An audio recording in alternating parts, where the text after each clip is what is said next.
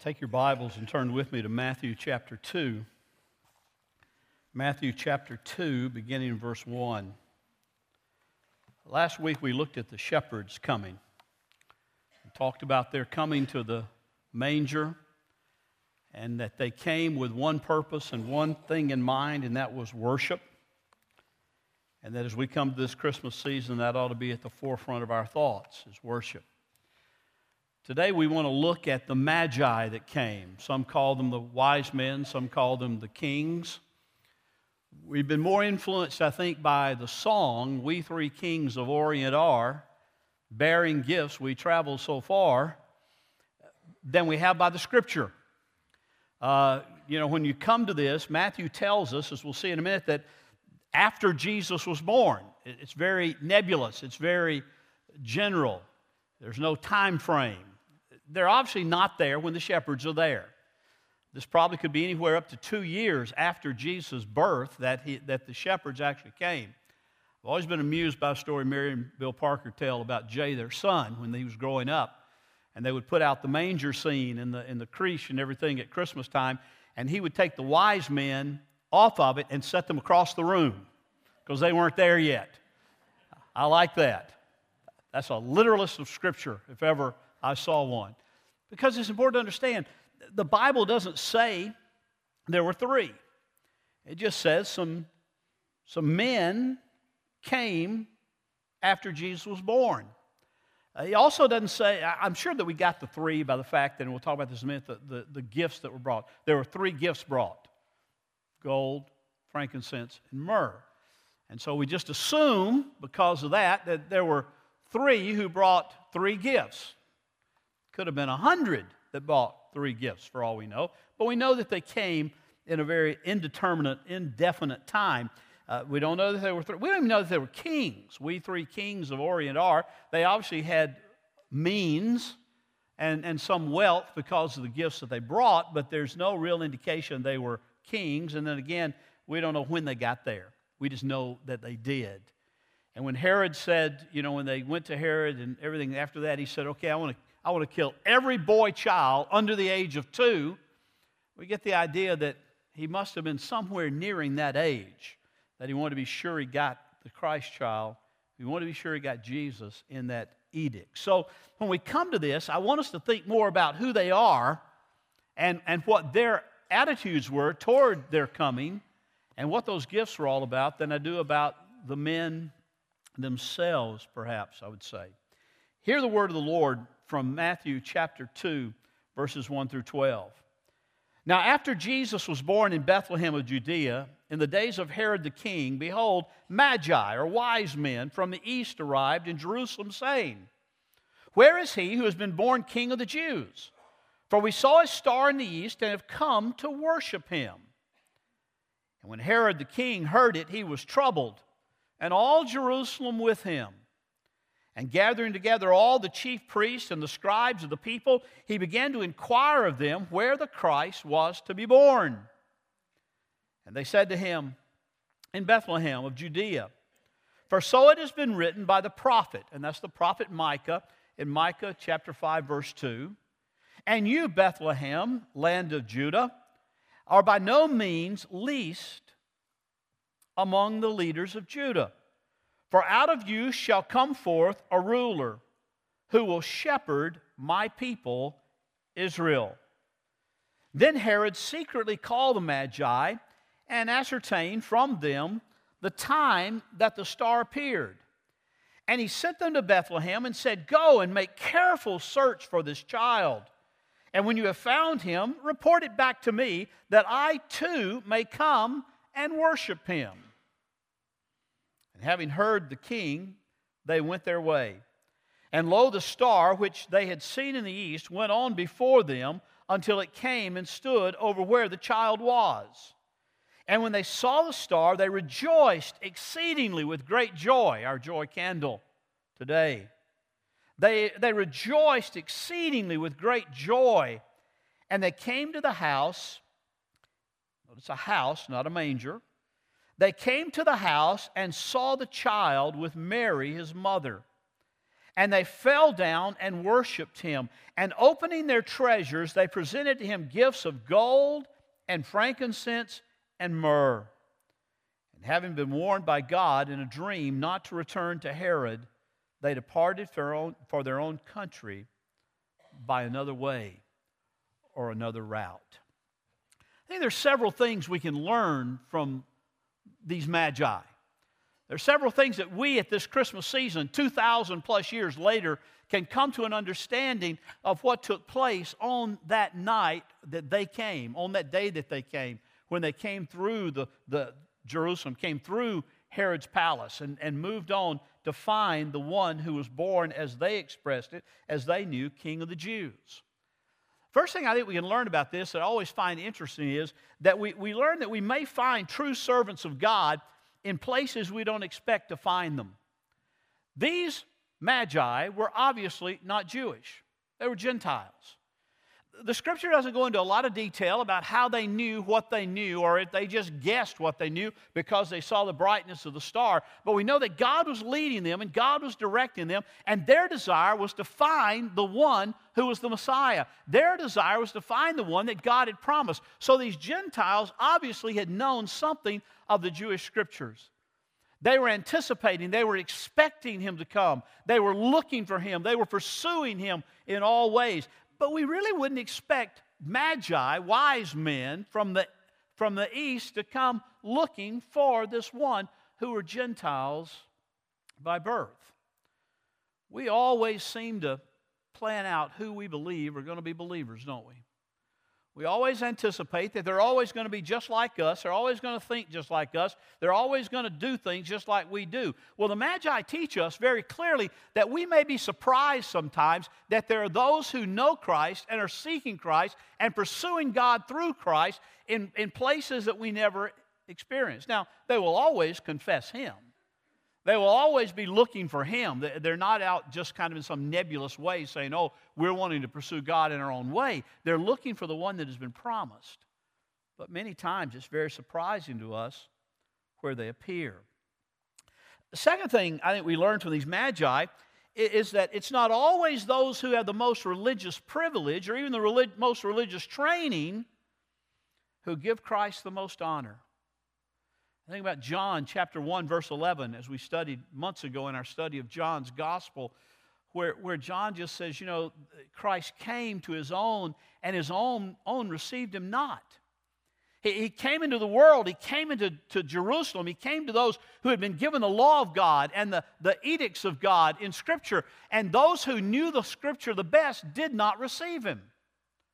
When Herod called these scribes and, and Pharisees, scribes and and, and uh, others together and said, Tell me, where is this going to be? These chief priests and scribes, where is this supposed to happen? They knew exactly where the Christ was to be born.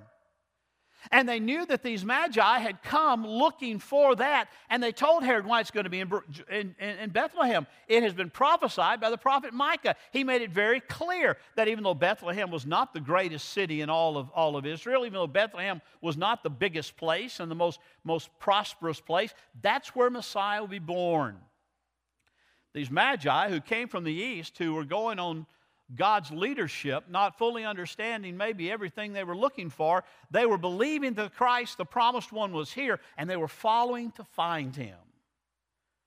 And yet, the chief priests, the Pharisees, the scribes, those who had spent their lives delving into the, to the old, what we call the Old Testament today, those who knew the prophecies, those who didn't even blink an eye when, when Herod said, Where's he going to be born? They said, Oh, he's going to be born in Bethlehem because uh, Micah has told us that. They didn't give honor to the Christ. They were not willing to accept it because it was going to disrupt their own religious tradition and what they felt they had to preserve. Third thing I think we see here, and comes out of that particular point, is simply this there may be knowledge of the Word of God in one's head, but no grace in the heart. There may be knowledge. There, there's all sorts of people. I had a professor in college who was a, a literature professor, and, and he loved the Bible as literature. And he, far better than I in those days, could say, if you said, Where is this in the scripture? he would immediately go to it and say, That's where it is. He knew. From Genesis to Revelation, he knew the scriptures. But he didn't honor Christ. He'd never known the grace of God in his own heart. He'd never known that changing of his life by the power of God. It was all about head knowledge. And in the case of these scribes and chief priests and Pharisees, it seems to be that's really where they were. They knew they had a knowledge, but they were not pursuing the grace of God. There was no change in their life, there was no understanding. I think a fourth thing these magi show us as they come to Christ is they show us a splendid example of spiritual diligence. The indication is they came from afar off.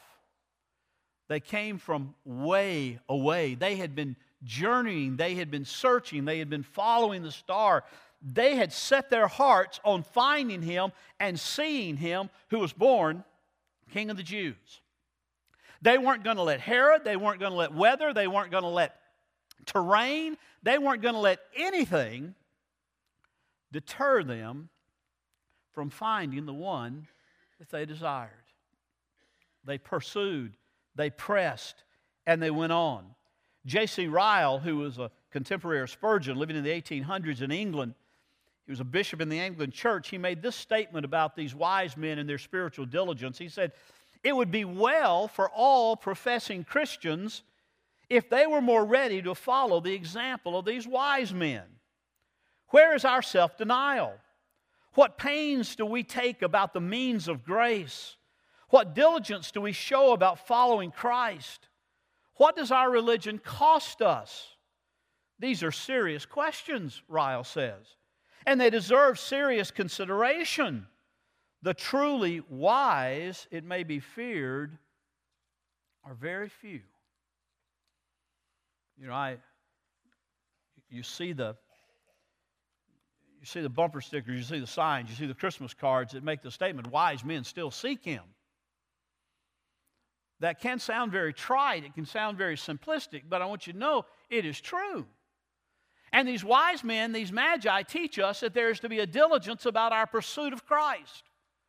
We in the 20th century tend to think, well, we, you know, we've walked an aisle, we've made a decision, we've been baptized, that's all there is. We're just kind of sit back now and wait till the Lord comes or wait till we die there ought to be a diligence about us. There ought to be a spiritual pursuit about us, desiring to know Him better and deeper. That's what Paul meant when he said in Philippians, uh, when he said, Listen, that I may know Him and the power of His resurrection and the fellowship of His sufferings, being conformed even to His death Paul said, I'm a Christian. I was saved on the Damascus Road. I've been given new life in Christ, but that is not all there is to it. My desire is to know Him better and deeper and richer every single day that I live. There is a pursuit, there is a diligence about that pursuit that we see here in the wise man and the Apostle Paul expressed to the Philippian Christians.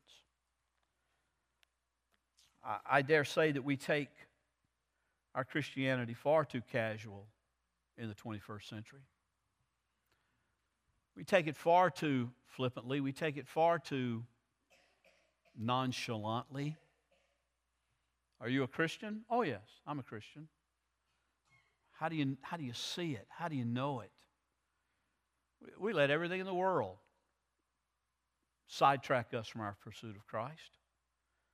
Whether it's recreation or whether it's uh, just tired or whether it's whatever, we let all sorts of things separate us and distract us from our pursuit of Christ.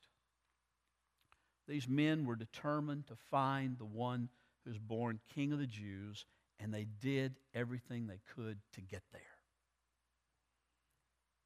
Fifth thing we learn about these magi, these wise men, is they show us a clear and striking example of what faith is. They came to that baby in the house after he had been born.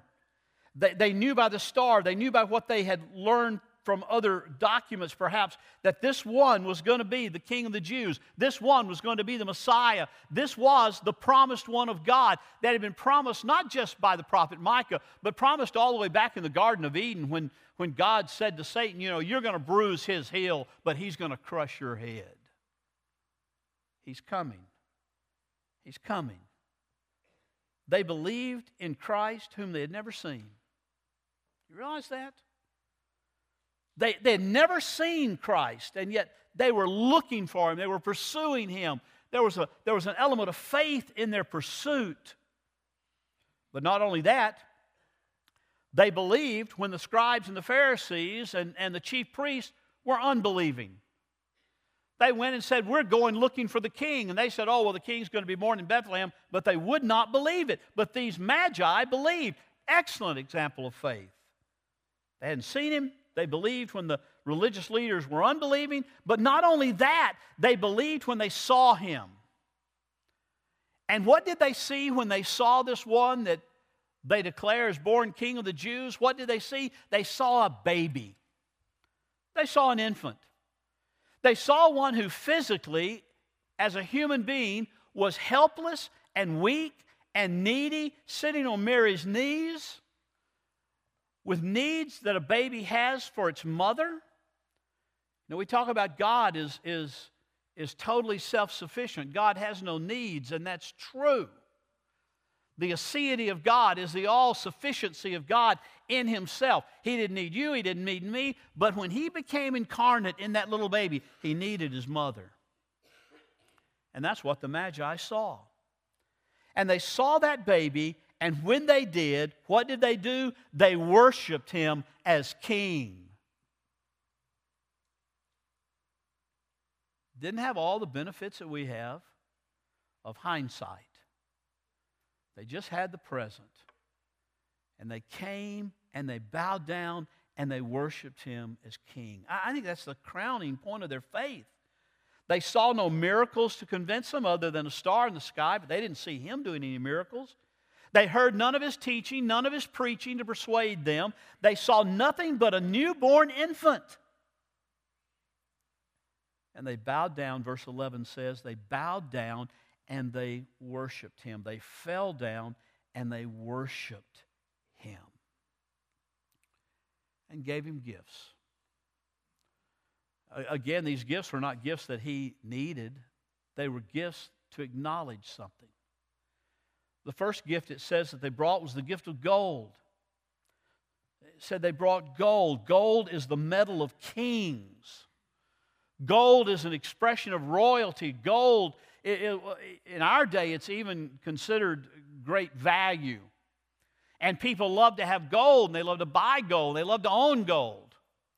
If you listen to all the commercials on TV, that's the only thing that's going to get you out of this world or through this world is buy gold. I don't know that I believe that, but they'll tell you that. But gold is a prized, and, and kings owned it. Kings possessed it in great quantity. Royalty and so they brought to Jesus gold, acknowledging his right to rule, acknowledging that he is king in the ultimate and complete sense. King even over Herod, who was ruling in that day. He was King of kings, Lord of lords, to rule over everyone and everything, including their own lives. They acknowledge that. I see that again down in that last verse we read, verse 12. After they had worshiped him, after they had seen the child, after they had been with Mary, God had warned them in a dream not to return to Herod to tell Herod where he was, and they went another way. I see here that, that these magi, in bringing this gold and saying, here's the royal, here's the royal metal for this king, was also more willing to listen to God the real king than they were the earthly king. They were much like Peter and John when they were called before the, the authorities in the book of Acts and told to stop preaching in the name, stop preaching the name of Jesus. And they said, Listen, you do whatever you've got to do, but as for us, we cannot help but speak this name. And they did. The Magi acknowledged him through their giving of gold to be the king. Then they brought incense. Incense is, is a, or frankincense is an incense that was used in temple worship. Many times the, the, the frankincense was mixed with oil and anointed the, the, the, uh, the priest as they would go in to, to minister, as they would go in to serve. It, it, it, this gift pointed to Jesus, as the writer of Hebrews tells us, as the, our great high priest. The one who not only is king to rule, but he is priest to bring us before God and bring us to God. It's interesting that frankincense in temple worship was never mixed with a, a sin offering. If an offering is being made for sin, they never used frankincense, never used this incense to, to bring that offering. The uh, incense, this incense was always used in offerings and, and sacrifices that were meant for one purpose, and that was to worship and to exalt and to glorify God. And so they bring this frankincense, they bring this incense that is never used to, to, in sin offerings, and it points to our Savior's sinlessness as well as his high priesthood. Not only will he rule, but he will intercede. Not only will he rule over his people and over all creation, but he will be our mediator. He will go before us into the presence of God and be our mediator. So you have gold that represents his right to rule. You have frankincense that points to his right to be our mediator, to be our great high priest. And then you have myrrh. Myrrh was an, is a strange thing to bring along with the gold and the incense from a human perspective.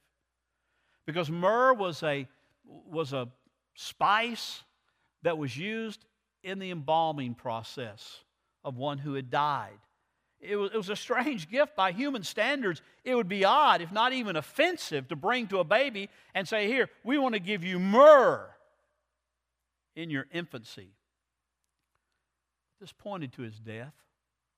It pointed to the gift. It pointed to the reason that he came. This was a gift of faith. This was a gift of looking forward.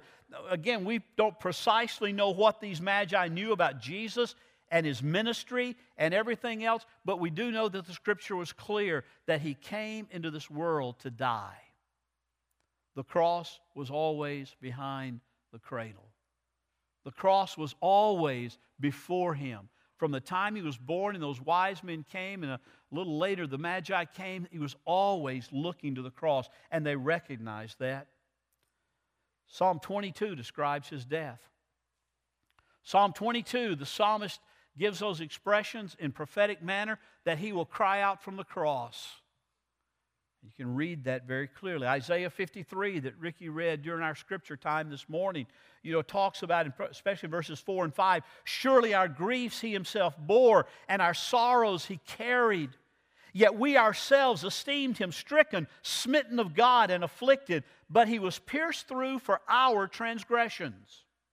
He was crushed for our iniquities.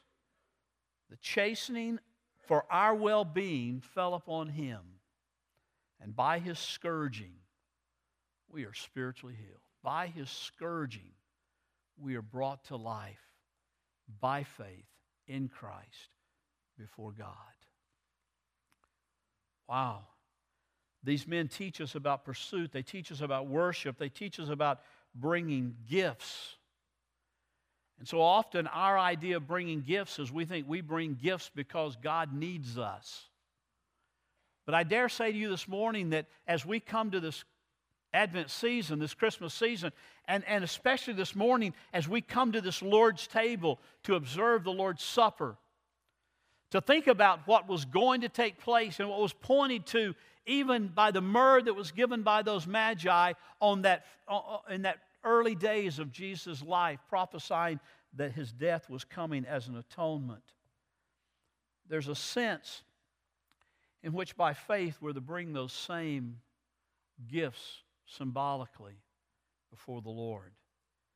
I think we begin with myrrh. Not only does myrrh represent his death for sin, but it ought to represent also our death to sin in Christ. It ought to represent the fact that we come to Christ and we lay at His feet our sin. That's all we have to bring. And we say, Oh Lord, we want to die to that. Paul talks about that all through Romans. That if we are in Christ, we have died to sin. And our myrrh is to come before Him and say, Lord, I submit to you. I die to self. I die to sin. And I desire above everything else to live to you for all my life. There is no life in Christ without death. His death and our death. And I'm not talking about justification by death. That is, that if we died, then everything's all right with God. I'm talking about a death that comes when we come to Christ. That's pointed to in the baptismal waters. When you're baptized, we talk about you're buried. You, you've died with Christ. You're buried in watery grave, and you're raised to newness of life in Him. And so, in this Christmas season, this Advent season, may we too come to Him with our myrrh, bitter spice for embalming, representing death. And, and may we say to Him, Lord, our heart's desire is to daily die to self and live to you, to diligently pursue you, to diligently know you. We come with our incense, we come with our frankincense, and that's our praise, that's our worship, that's our glorying of, in Him. Acknowledging with our incense, with our worship, that we are just as impure as He is sinless. That, that we have sin and we need a, a cleansing through worship, and we bring our worship to Him, not for His good, but for our good, that we might be cleansed and renewed and made new every day before Him. And we come with our gold. We come with our possessions. We come with our wealth. We come that all, with all that we have. And we acknowledge, Lord, this too is yours. It's acknowledging His right to rule in your life as King, in your life as Lord. Acknowledging that, hey, I wouldn't have anything if it weren't for you. This all, but you know, we kind of talk about, well, we give, we're giving 90% and we're supposed to give 10% to him because 10% is his. No, 10% is not his, 100% is his. The giving is just an acknowledgement that everything belongs to him. We bring our gold, we bring ourselves, we bring our possessions, and we acknowledge his right to rule in our life. When you submit to a king, you don't say, Now, king, here's the deal. You're going to get my life three or four days a month on Sunday. I'm going to submit to you three or four days a month and, and maybe just two or three days a month. You know, I'm, I don't want to go overboard to this thing. King, you can have it all three or four days. And when you submit to a king, you say, King, I am yours. I am yours to use however you so desire. I am yours to rule over and to rule in and to rule through. Lord, I belong to you. You see, when these magi came, their attitudes were right. Their spirits were desiring nothing but seeing and finding Him. What are your, what are your attitudes during this Advent season? What are your attitudes and what are your desires during this time we call Christmas? It ought to be pursuing Him, seeing Him knowing him, that I may know him, and the power of his resurrection, and the fellowship of his sufferings, being conformed even to his death, dying with him on that cross. What do you bring? When we come to Christ, the only thing we have to bring is our sin. If you're here this morning and you're you're not a believer and you say, Boy, I, I really want to get my life straightened out so I can bring something good to Jesus, forget it. We have nothing to bring to Him but our sin. That's it. But we can do that. We can say to him, Lord, I thank you, you've died on that cross to deal with this sin. I bring it and lay it at your feet. Once we've died, it's our worship. Our worship that keeps us rolling, keeps us moving. That's the reason the writer of Hebrews said, listen, don't forsake the assembling of yourselves together. Don't let things distract you from assembling together with believers because that's where you'll be stimulated to love and good works and you'll stimulate one another. That, that koinonia, that fellowship together in worship is critical for your individual walk with Christ. And then the gold. Lord, everything I have is yours. I give to you. I give to you that you might be glorified and you might be honored and your gospel truth might go forward.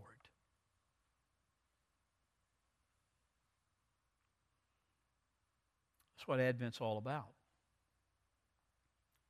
That's what this season is all about. Don't let it be stolen by the Grinch or by Santa or by anybody else. I might get in trouble for that one. Don't let it be stolen. It's about Him, it's about worship, it's about right attitudes and right desires. Which brings us to this table. This table is totally and completely linked to that manger because it represents his death. His body that is given for us, his blood that is spilled for us, that we might live, that we might know him. If you're here this morning, you're a believer. As I say often, this is not the Baptist church meal, it's not the Grace Baptist church meal, it's the Lord's Supper. If you belong to Him, I invite you to come to this. If you're a baptized believer in Christ, you've trusted Him, and you're in good standing with your church, if you're here a guest, I invite you to come to this table. If you're here and, not a believer, I ask you to think about what it means. Not take of it, but think about it as the bread is passed and as the, the, the fruit of the vine, the, the juice is passed. Think about the sacrifice that this little baby in the manger 33 some odd years later made that you might have life. Let's pray together. As we pray, I ask the deacons who are going to serve to come forward and prepare for it.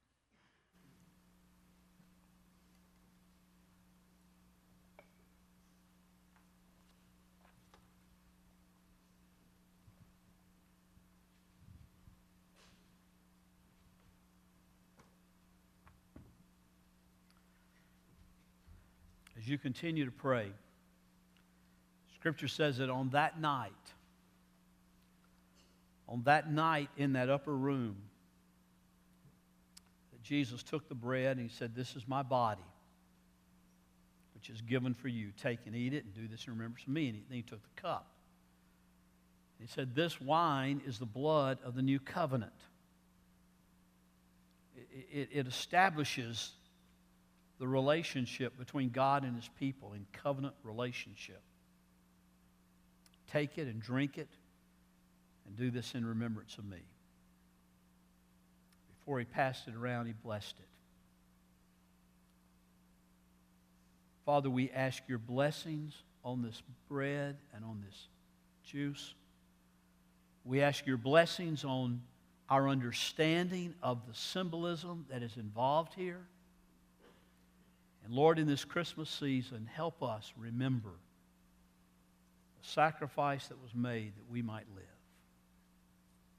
Our Savior, our Lord, Jesus Christ, high, exalted, lifted up on a cross, scorned by man, jeered at by man, spit upon by man, without any retribution, to be able to say, it is finished. My plan is accomplished. My purpose of coming in that manger is accomplished.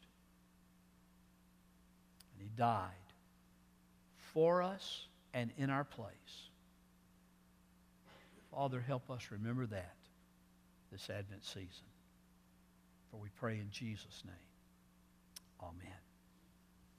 After he had prayed, he passed it among them and said, This do this in remembrance of me. Hold your elements until we eat and drink together.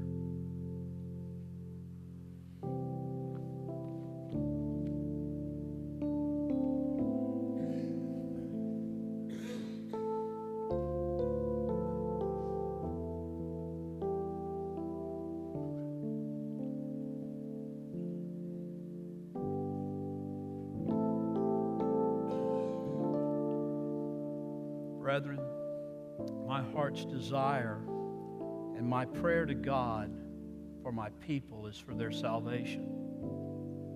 For I bear them witness that they have a zeal for God, but not in accordance with knowledge. For not knowing about God's righteousness, they his righteousness in seeking to establish their own, they did not subject themselves to the righteousness of God. Christ is the end of the law for righteousness to everyone who believes. For Moses writes, The man who practices the righteousness which is based on the law shall live by that righteousness. But the righteousness based on faith speaks thus Do not say in your heart, Who will ascend into heaven? That is to bring Christ down. Or who will ascend into the abyss? That is to bring Christ up from the dead. What does it say? The word is near you, in your mouth and in your heart. That is the word of faith which we are preaching. That if you confess with your mouth that Jesus is Lord and believe in your heart that God raised him from the dead, you shall be saved.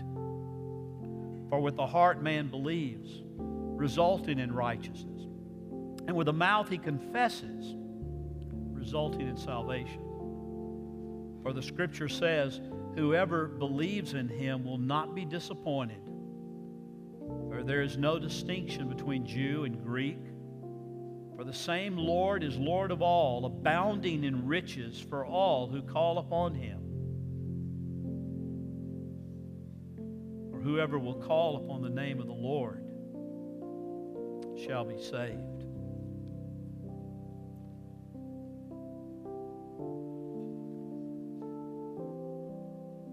There is therefore now no condemnation for those who are in Christ Jesus. For the law of the Spirit of life in Christ Jesus has set you free from the law of sin and death. For what the law could not do, weak as it was through the flesh, God did, sending his own Son in the likeness of sinful flesh. As an offering for sin, he condemned sin in the flesh in order that the requirement of the law might be fulfilled in us, who do not walk according to the flesh, but according to the Spirit. For those who are according to the flesh set their minds on the things of the flesh, but those who are according to the Spirit, the things of the Spirit. Because the mind set on the flesh is hostile toward God, for it does not subject itself to God or is not even able to do so.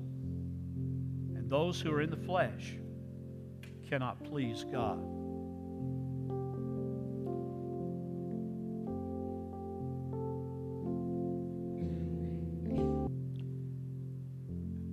By his wounds we are healed. He said, This bread is my body, symbolizing the body that was given on the cross in our place. He said, Take it and eat it and do this in remembrance of me.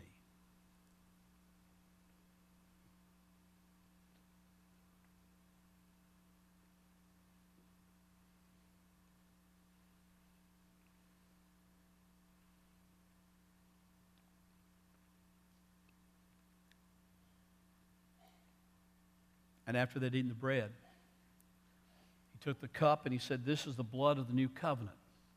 My blood that's poured out for you, that you might have a relationship with God, that you might know Him, have your sins forgiven, and know Him forever. He said, Take it and drink it and do this in remembrance of me.